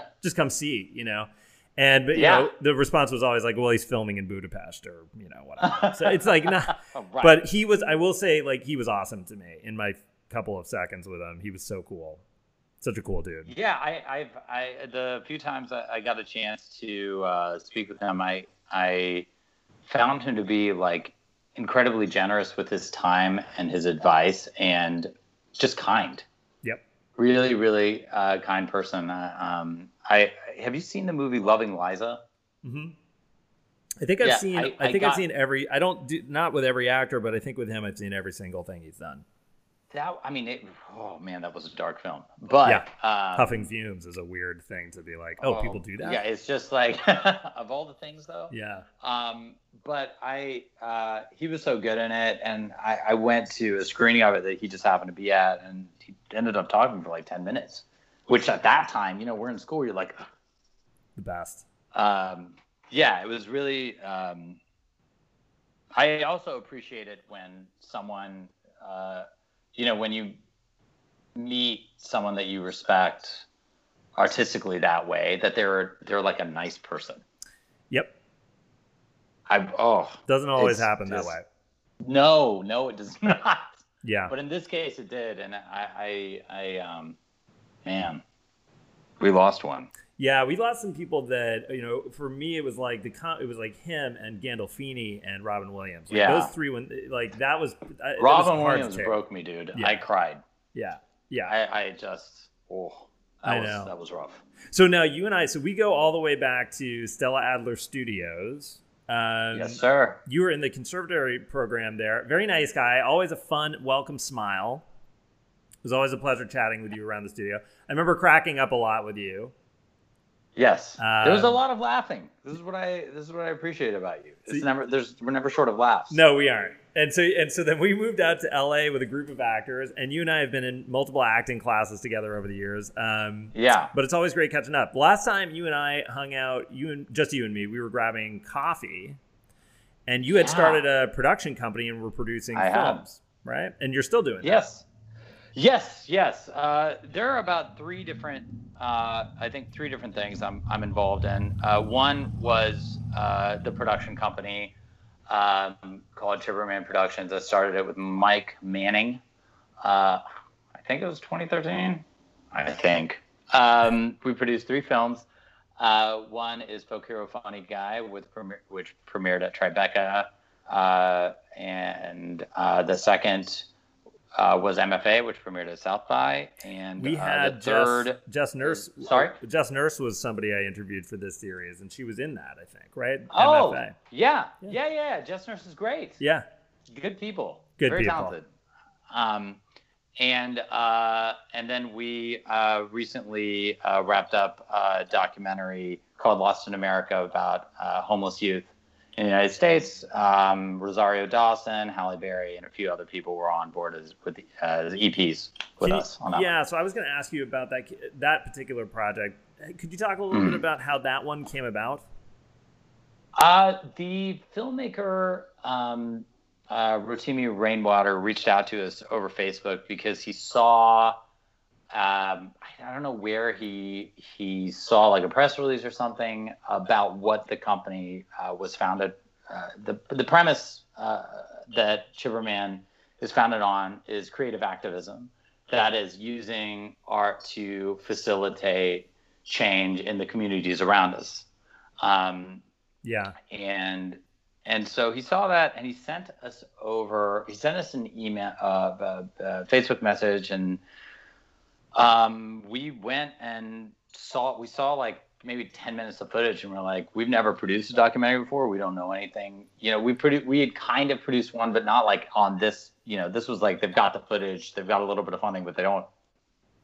And i i gotta tell you man that most the circles we run in i know that a lot of people are at least try to be as socially politically aware as they can be uh, I was so taken aback by just the the stories broke me. The numbers Yeah. shocked me. Yeah. The just the the sheer number of youth in the United States that are homeless is like you wouldn't think. You just you don't you know you don't think about it, but we're talking in the millions. wow. Um, and it was uh, it was an exercise in uh, humility and gratitude and the acknowledgement of of uh, privilege. Yeah. Like you know, thank God I had the parents I did, and thank God I had the friends I did, and the family I did, and, and the community I have because. whew, Were there you any- watch it. Were the takeaways? Uh, where can people watch it now?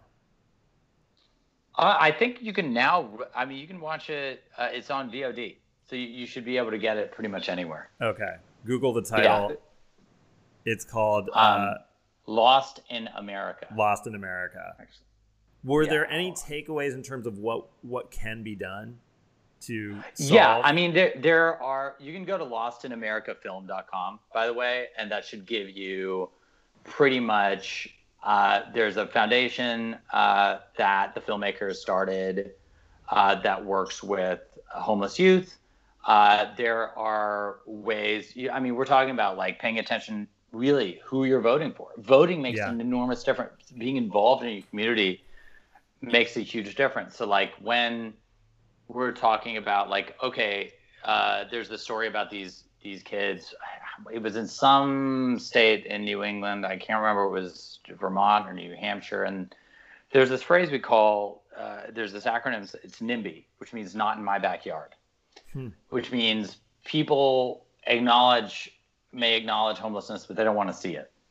yeah. So a, a municipality had been given funds to to uh, to uh, build a, a center for homeless youth, a place where they could sleep, a place where they could be safe, and they refused to take the money because they didn't want it in their town. So Oh instead, these kids had to walk across this bridge in like freezing. This is this is I can't remember what the term is. It's like where they can stay warm in the winter. Wouldn't open till 7 p.m they had to walk in the dark across a bridge through whatever to get to this place where if there was enough room then they would get a place to stay and the like that it's that type that's why voting matters and that's why paying attention to what's happening in one's community matters because Yeah. those kids should never have to do that Of is nuts course. That is incredibly callous and and uh, and I don't think people mean for it to be that way. They just don't like you're confronted with your own complicity in the system that exists, and Sure. I, I, I think that that's really hard for a lot of people. Yeah, absolutely. Yeah, that would have been, um, you know, yeah. I think about my own experience. Like, I was, I got very lucky to be. I was adopted by a couple of Americans, but I was born into a situation where historically, um, somebody Mm. like me would have been potentially taken away by the church and mal- Yeah. malnourished and maybe end up buried underneath a, a church as a child. Yeah. So. Um, Oh my lord! you you I got incredibly lucky to be placed with Yeah. a, a, family um, th- and thoughtfully placed with a family. Yes. Not- eh, you know, I was lucky that my my birth mother made some very smart and, and thoughtful decisions for for my life at the time. Um, But yeah, it, it- there, but for the grace of God, go I is is is one of those things to think about when when uh, when thinking about those kinds of stories. Um, so you, in terms of producing independent film, um, this is one of those things that is supposed to be a very hard part of the business. Did you? And you had studied acting. So what, what were some of the things that you learned when you got into producing independent film? Um, one is it. I um, I learned to always approach every situation assuming that I didn't know. Like I don't know. When I Yeah. when when uh, talking to anyone, assuming that I don't know everything, and that was the easiest way for me to help whomever it was that I was supposed to help. Uh, I I also think that actors are uniquely suited to it You do because we are one of the few people that yeah, I do uh, because especially especially if you've been in the theater because if you've done any sort of black box independent theater if you've had to take an acting class where you've had to like bring all your props and everything in there you have to do everything and even if you're working in film and television you are one of very few people that is that works with, interacts with, or someone is interacting with you in some capacity on every level of production, right? Yeah. Whether it's hair and makeup, sound, editing, cinematography, directing, writing, all those things, you're the person that it funnels through. yeah, So, so you know, uh, I think that uh, in that respect, uh, yes, uh, we are. Um, and I wish, you know, looking back on on school, I wish one of the things that we had really engaged in was the idea of producing your own content. Um, yep, and, and um, the other thing uh, that I think was important um, is that choosing the right choosing the right partner, choosing the right people to work with, who you surround yourself with. It's not just like, oh, this is my best friend.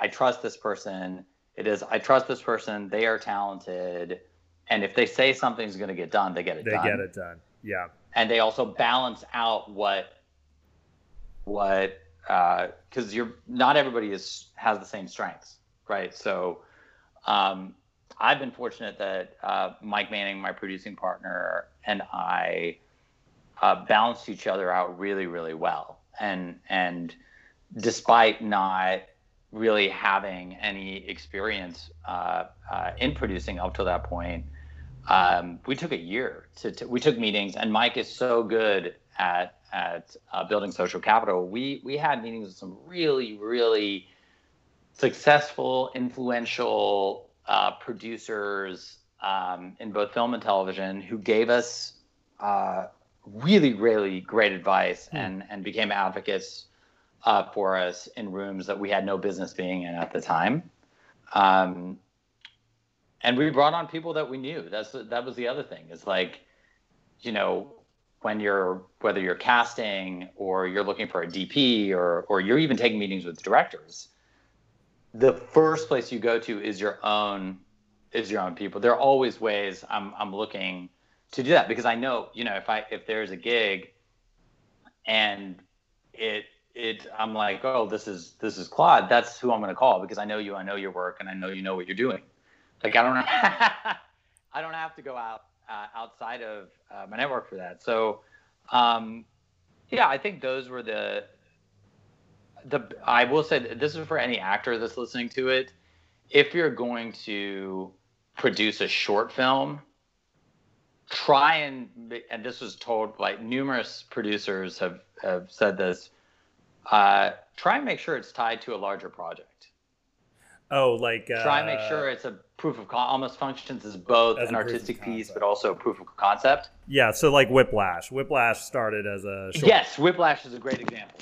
Yeah, started as a short, then becomes feature film. Yeah.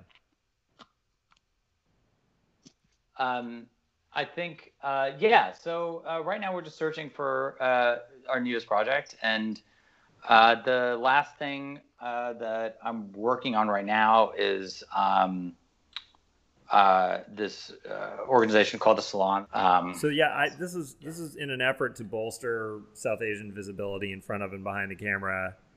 You you both and launched... narrative and stories, right? Because yeah. I, I think you know when when even because I, I look back at like you know even the plays that you you and I had to do or the the yeah. stories that we had to tell we would go and we would take translations from like uh, a Russian playwright or a German playwright or an Italian playwright or a right. French playwright.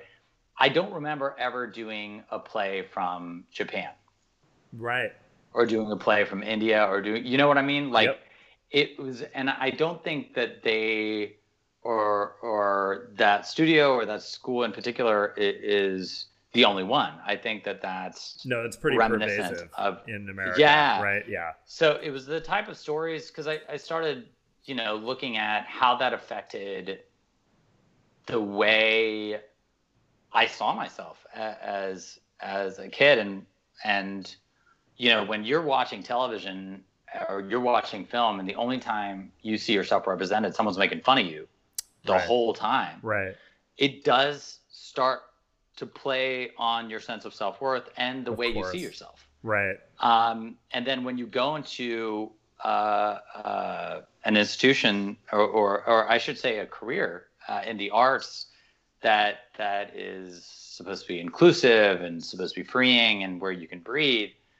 Uh, and you still come across and not that i look i don't have a problem with doing any of those places they're brilliant all i'm saying is that there are also other places where we can pull narrative from that we can explore that that don't necessarily have to do with chekhov shakespeare or or uh, or moliere you know what i mean like yeah um and and so it started there but i think more importantly when i looked at the types of characters I wanted to play or the types of stories I wanted to tell, um, and or you know uh, uh, advocacy or any of those things.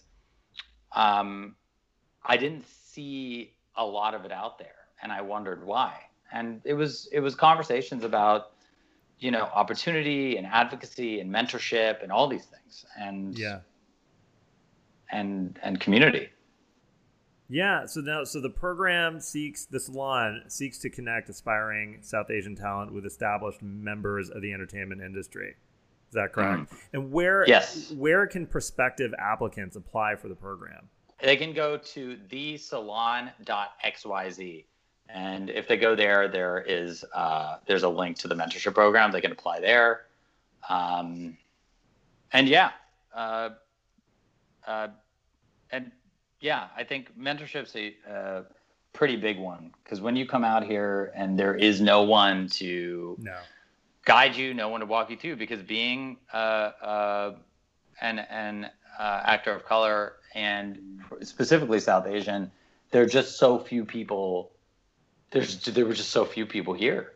Um, as a member of your own community that you that, as a member yeah. uh, uh, of um, my uh, this community no yeah. there, there, just there wasn't anyone that could tell you well what do you do when the only jobs you're going out for require you to speak in an accent that makes you ashamed of who you are right what do you do when you're constantly being asked to uh, uh play a terrorist right. that is terrorizing the very country you live in. Uh, right. Uh, what do you do when people continue to perpetuate this idea of what it is to be South Asian, and that's bad. Right. So, or this is the only thing it can be. That's right. right the box kind of stuck in this box. Yeah, and um, you kind of had to like stumble through uh, those appointments, those auditions, those meetings with agents and managers and casting directors and producers. You just had no way to navigate. And you had no, you had no one to really advocate on your behalf in that particular case because it was the uh, there was just there was nothing. And you're being told so, in agent meetings early on, cut and dry, like you're not going to work in these roles. You're not going to work in these. Oh roles. my gosh, yes. Which is interesting I, because I, you are. The big one was like, "Are you funny?" that was a big one. Yeah, you had to be funny because you were going to be put into a sidekick position, or yeah, that's what they're going to believe. Yeah, like, um, and, and so, and I didn't. You know what, man? It took a while before I worked. Yeah, well, because, the, because you are you are not a you're a you're not really a character looking dude. You are a leading man. Thanks, man. uh, but but I I did not book for a while because of that. Yeah, it, it, was really you just didn't get in the rooms for the stuff that you were right for. You you were you know, um, they're just when you look at a film and you're you're talking about casting. This is the only way to put it is if you would have like a serious character actor like uh, Paul Giamatti, mm-hmm. or or is it Tom Cruise? Right. Those two those two men are talented, but the film changes drastically depending on who's the lead of it. Yeah, sure.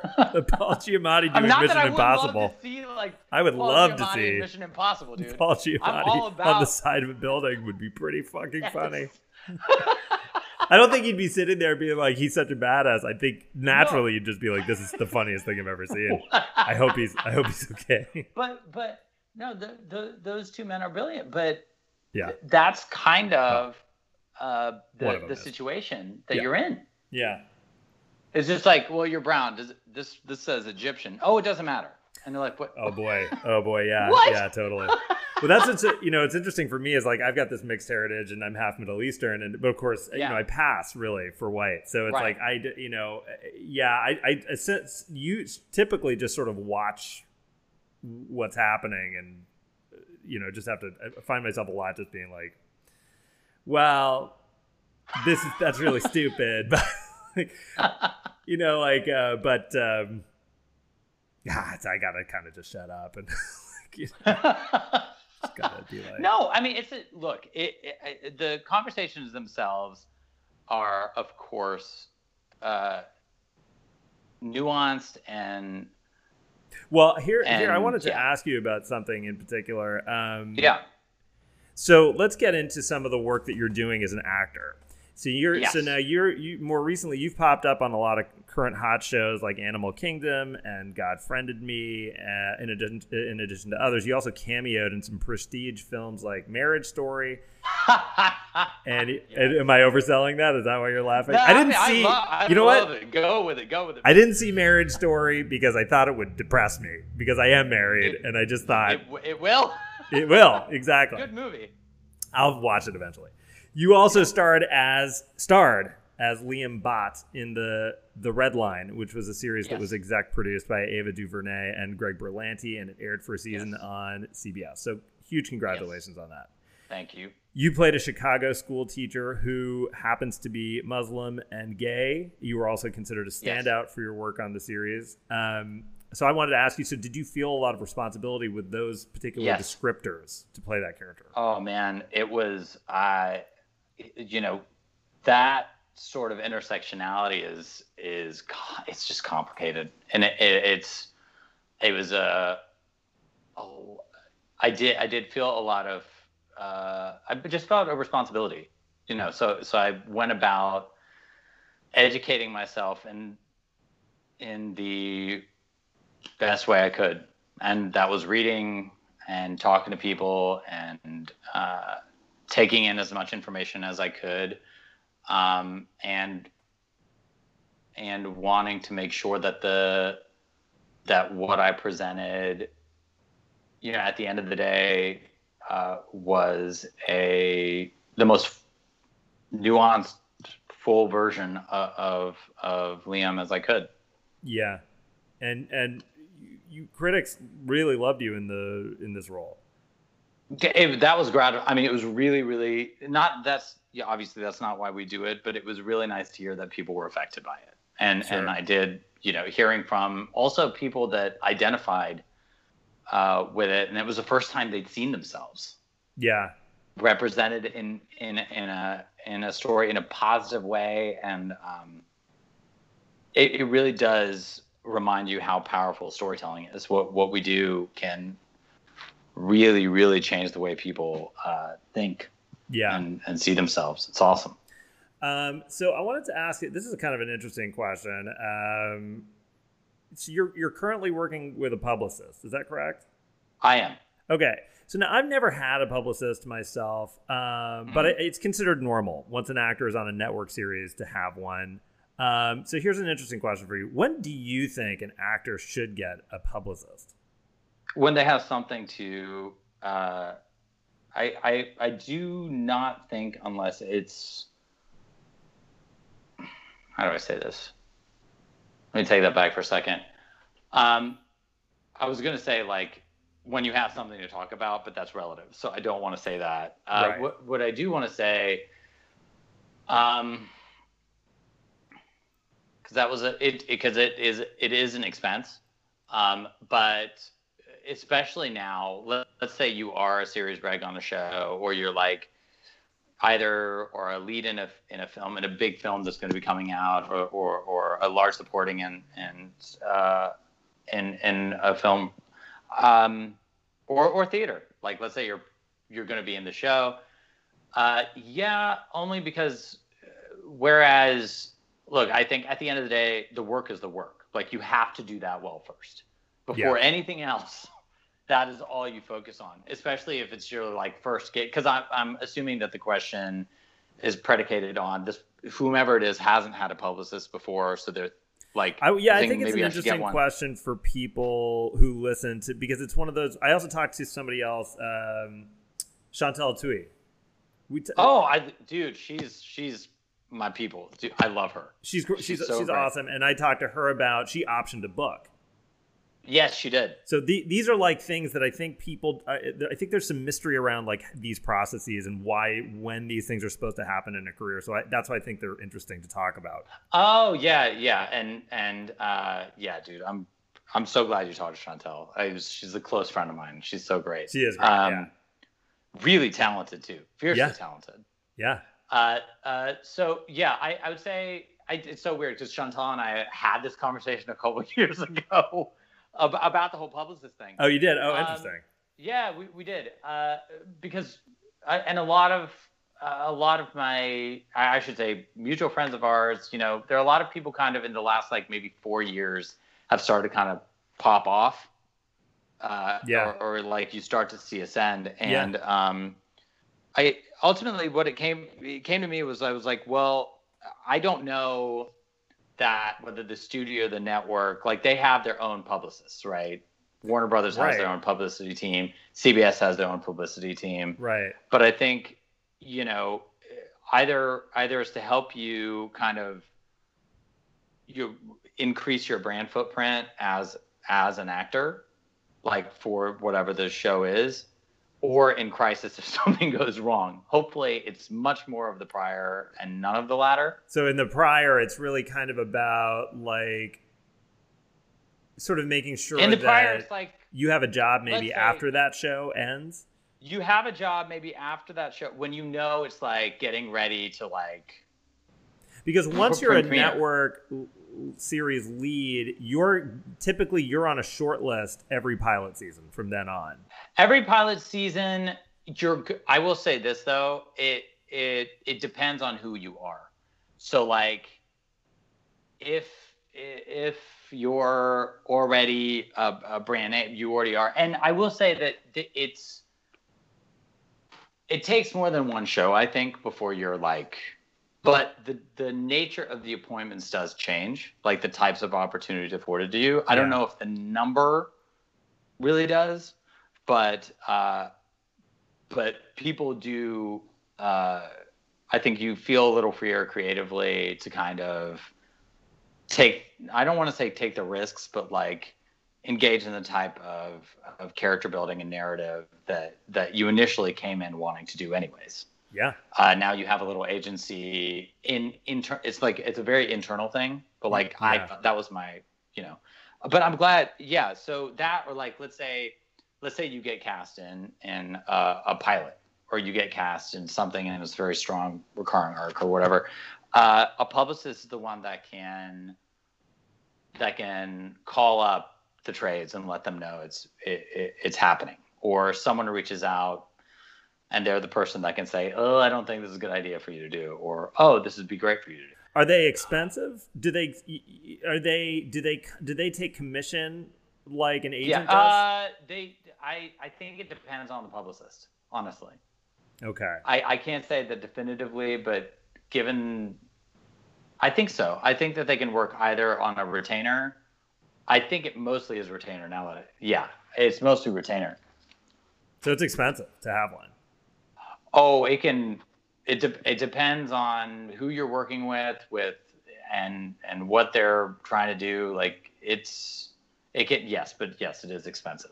So let me ask you. So so where can people find you online? Uh, on on Instagram and on Twitter, it's vchhibber. That's V C H H I B B E R. And um, Vinny Chhibber on Facebook, and I don't have like an official website. or anything. I guess IMDb. But you're still but you're still Oh, doing Facebook. I I'm not on Facebook, but the where the Instagram post to my the business, I I don't really go on there, but like it's on there. It's on there. Got it. All right. Well, listen, buddy. Thank you so much for coming. Thank you, here. man. This was great. It was great just to catch up. Oh, it always is. Uh, you're very kind to make the time. Congrats on all your success. I'm looking forward to watching you do more exciting things. Um, and I'm Thanks, wishing you man. safety and good health, man. Yeah, same to you. Same to you. To everyone out there, if you listened all the way to the end of this 10th episode, I want to say thanks again. This series was born out of a desire to connect with talented friends during a hugely bizarre moment in history that has profoundly affected the United States and many other countries around the world. Working on this series was a salve for my own mental health. I hope it brought you some joy. I hope it was a respite, respite, respite during these last couple months. Our sound engineer is Christopher Frontiero, and our series composer is Cormac Bluestone. Our series graphics editor is Dan Olszewski. I'd also like to thank my wife, Catherine. I'd like to say another thanks to Winston Carter and also to Erica Curry. Thank you to Matthew Carlin for designing our website, Nikki DiGitano and Sella Shaloni for photography, and to Ryan Harvey Percy for handling our Twitter account. Thanks to Icelandic Glacial for their hugely helpful support. Thanks to my parents, and thanks to my guests this season. Stay tuned.